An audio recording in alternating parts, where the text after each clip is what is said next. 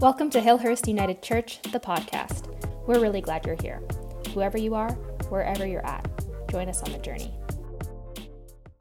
I'm really delighted uh, that our congregation is welcoming Joanne Anquist to offer the sermon today on activating peace.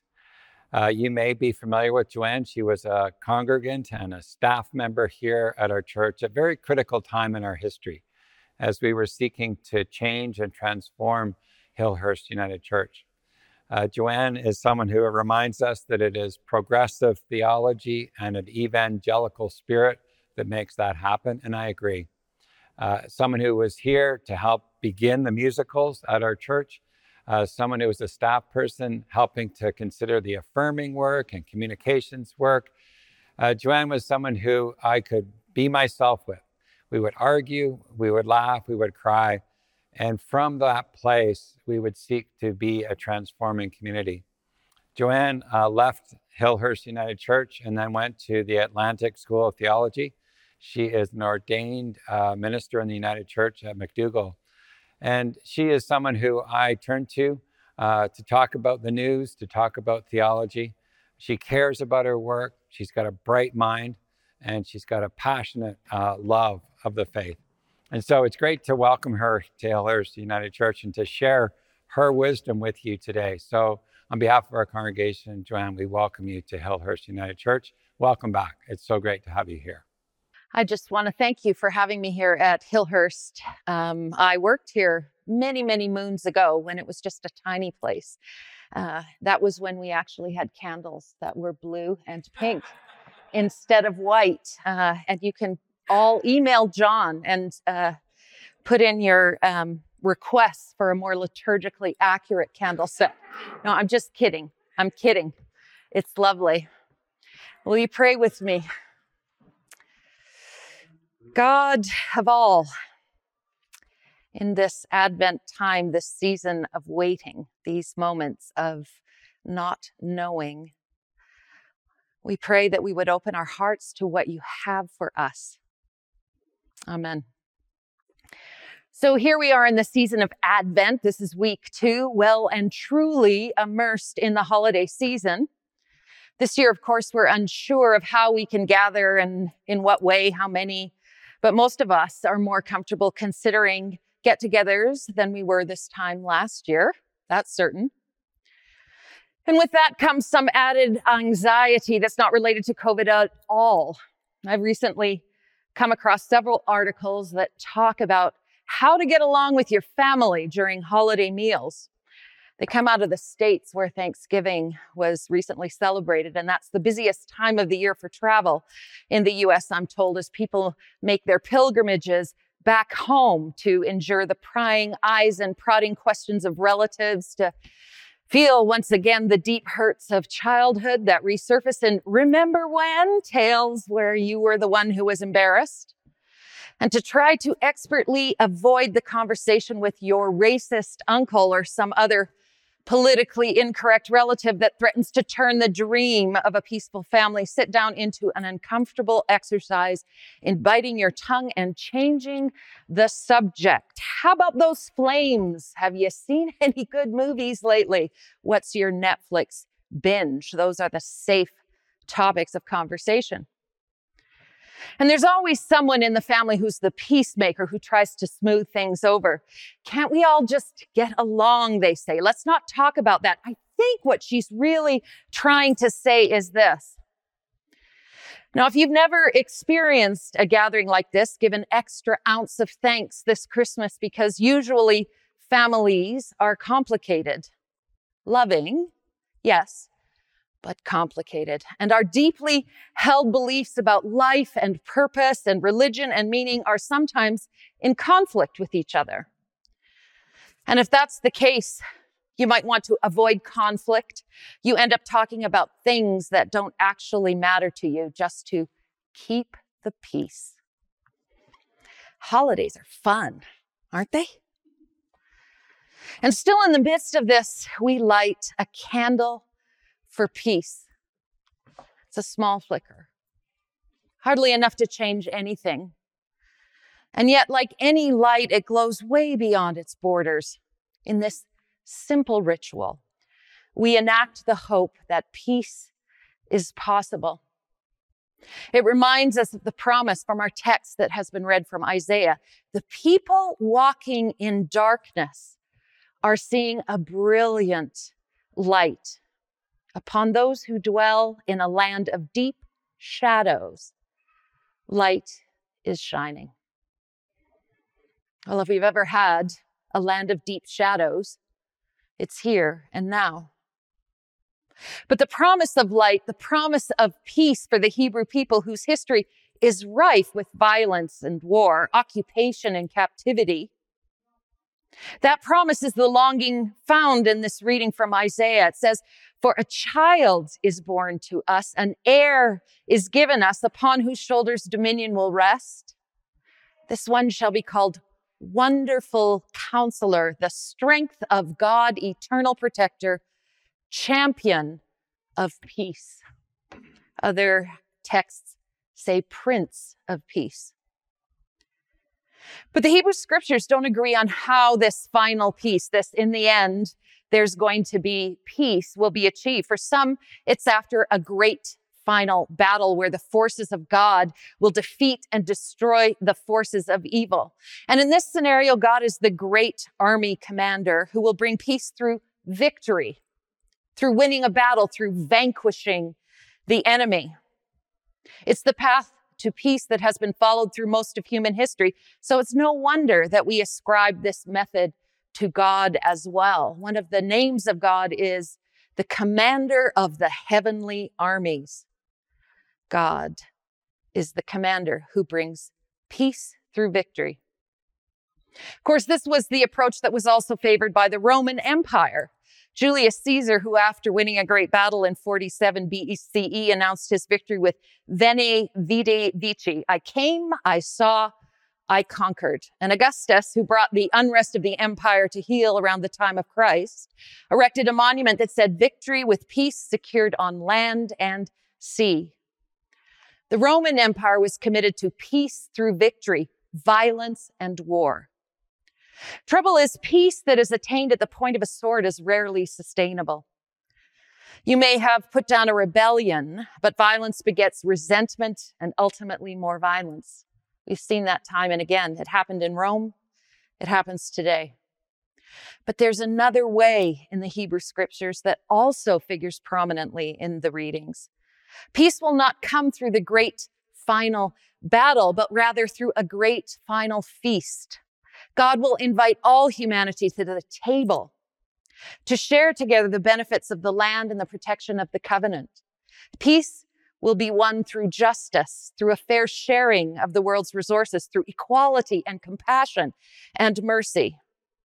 The last verse of our reading highlights this. This dominion and this peace will grow without end, it says, with David's throne, because he was the one who uh, was in Israel at the time of the greatest peace. David's throne and realm sustained with justice and fairness now and forever. This is peace through justice, and it's the only peace that can be truly lasting. Jesus knew this.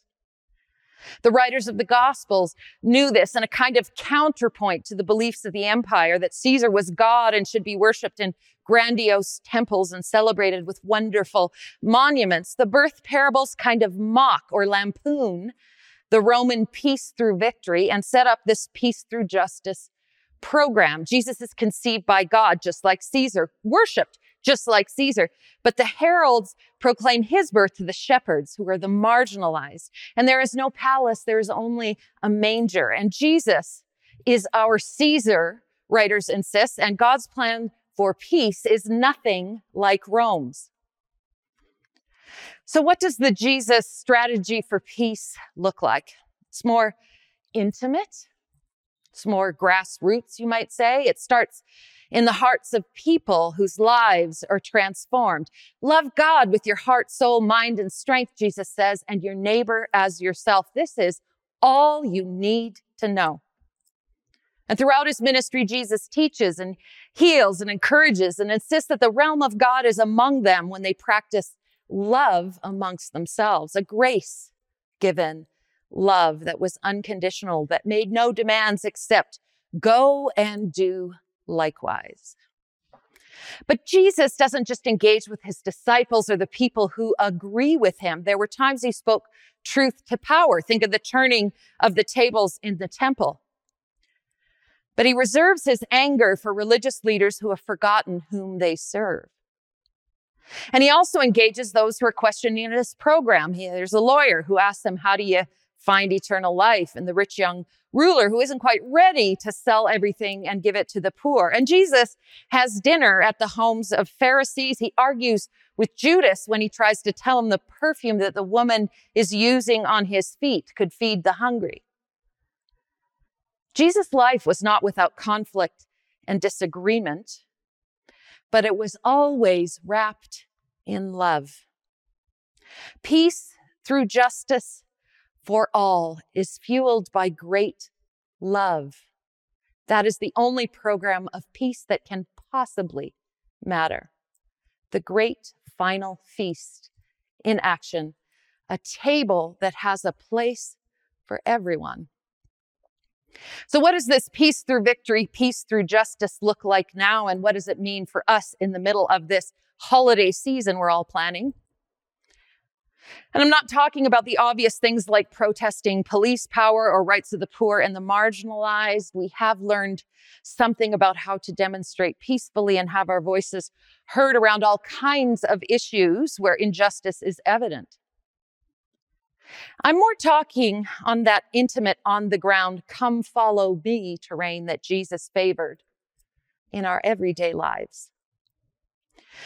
Because there used to be a time when you had friends and neighbors who you disagreed with, but who you liked and even loved nonetheless. There was political discourse that was civil, where each side laid out their position with all the vigor of a true believer. But when the vote was taken, whichever side won, you could still have a beer with the other. And I'm not claiming it was all roses by any means. After all, if you look at the House of Commons, for most of our history, it was populated by white European males. And as much as you continued in relationship with people you disagreed with, they were almost always people that were just like you in most ways. They had the same skin, same religion, same language. But there was at least a model for how to disagree without being disagreeable.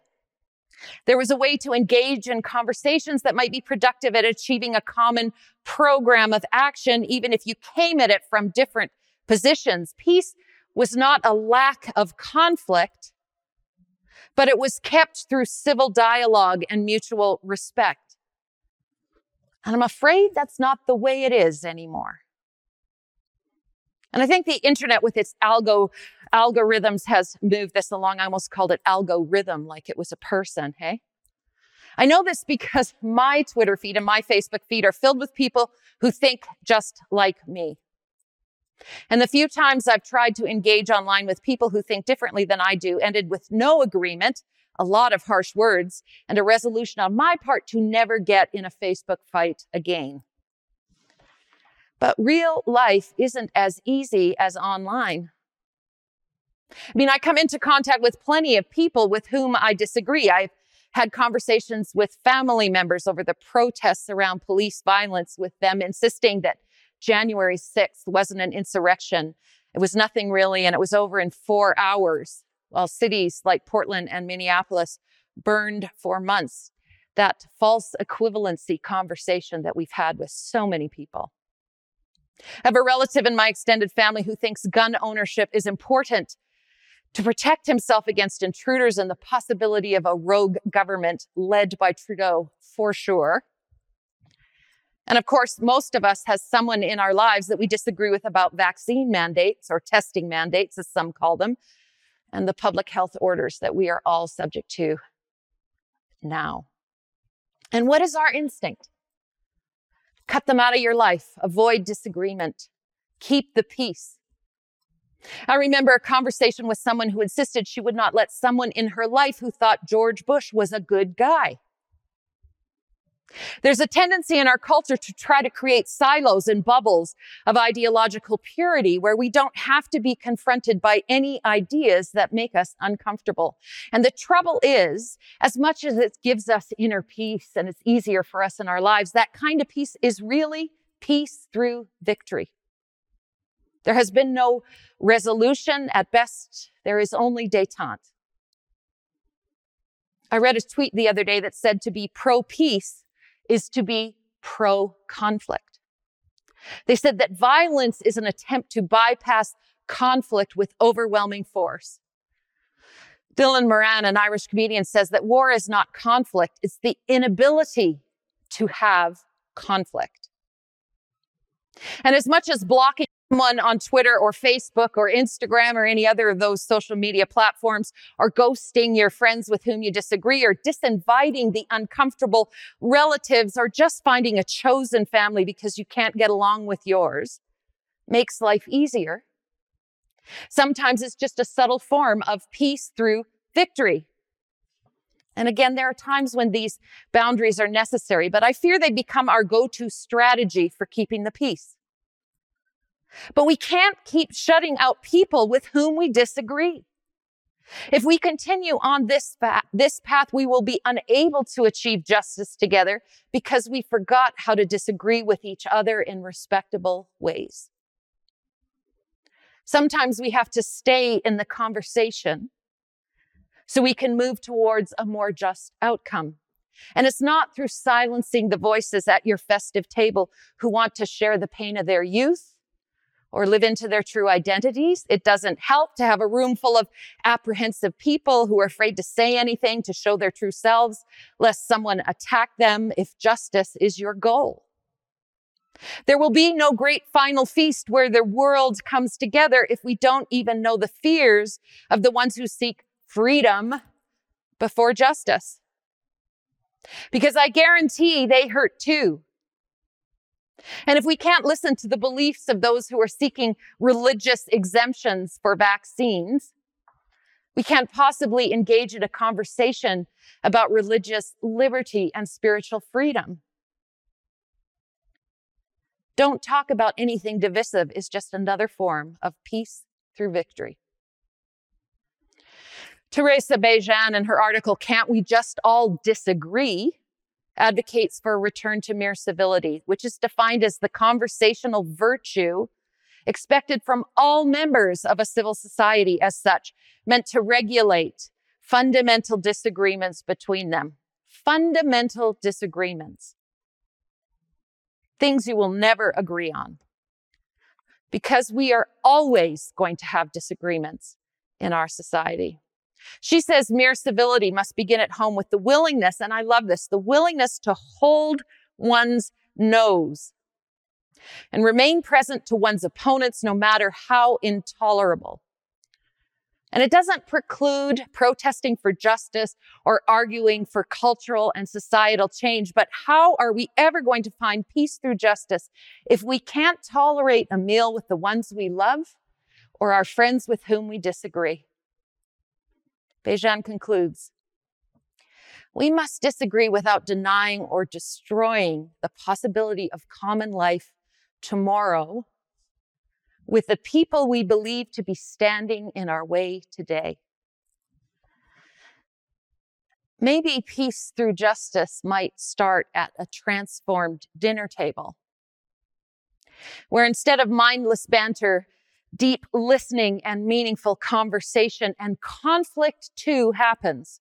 By staying in the conversation even when the ideas are repugnant to you because only in relationship is it possible to find common ground even if it is fragile by practicing that deep listening with those closest to us with whom we are in conflict, we exercise the muscles that we need for that harder, deeper listening that is so important to bring lasting peace to the world. If COVID has taught us anything, and I hope it has, is that we as a culture are in desperate need of an overhaul. I don't know anybody who wants to go back to normal if you're anything like me, you're looking for change. And I know it's going to cost me some comfort and I'm going to have pushing away people who make me uncomfortable. I'm going to have to stop that. Because we need to follow the path of the champion of peace who they saw in Jesus. the one who showed us how to be fully engaged without having to win. We can sit in the discomfort of disagreement if we do it with love and kindness. If we listen to each other's stories, even if it means we hold our noses to their ideas, we might come to a place of mutual respect and justice that will allow us to truly live together in peace. And that, my friends, has been a long time coming. But I know change is going to come. Amen. Thanks so much for tuning in to Hillhurst United Church, the podcast. If you enjoyed today's episode and are thinking about someone who might enjoy it too, we invite you to send it their way and help the podcast grow.